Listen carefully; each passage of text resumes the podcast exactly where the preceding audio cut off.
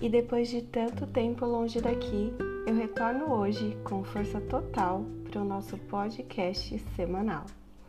E hoje nós vamos falar sobre procrastinação, que é basicamente deixar para amanhã o que você poderia fazer hoje.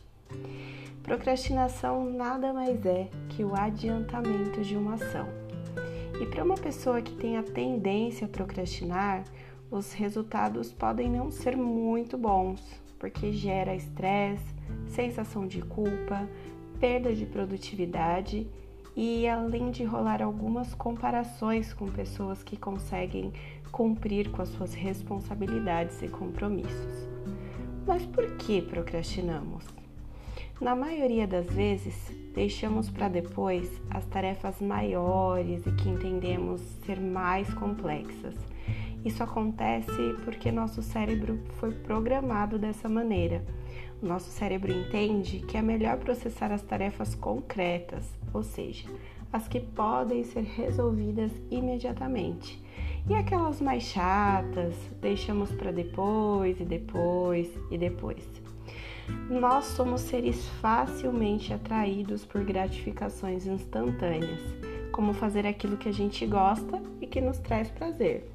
Assistir um filme, comer, sair, conversar com quem a gente ama, ao invés daquilo que nos exige mais esforço. Então, quando temos algum tipo de insegurança, medo ou dificuldade maior com a atividade, fica ainda mais difícil começar colocamos diversas tarefas de pouco impacto no caminho das que realmente são importantes, acreditando que o nosso eu do futuro vai conseguir dar conta das principais depois e depois e depois. Na maioria das vezes estamos enganados. Quando isso funciona, normalmente a qualidade do nosso serviço vai por água abaixo. Pessoas que têm o costume de procrastinar elas apresentam mais dores de cabeça, de estômago e ficam doentes com mais frequência.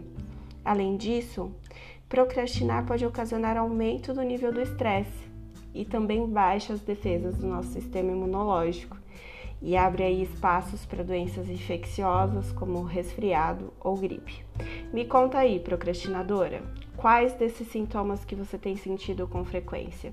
É o seu corpo conversando com você e dizendo para você parar de procrastinar. E me diz também, que, que você tem procrastinado? O fim de um relacionamento?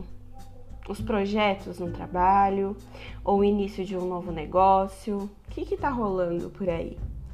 Quando procrastinamos, a gente perde a oportunidade de se lançar em algo novo. Sim, eu sei que o novo assusta e causa insegurança. Preferimos mesmo é ficar na nossa zona de conforto, quentinha e que massageia muito o nosso ego. Mas quanto mais você procrastina, mais a sua vida fica parada em um ciclo sem fim. Quando você procrastina, você perde a oportunidade de deixar a sua vida seguir em frente e você impede que os novos caminhos se abram.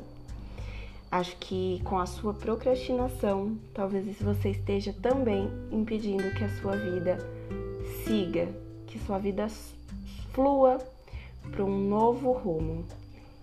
Bom, acho que agora estamos todos prontos para dar play na nossa segunda com essa reflexão. Até semana que vem.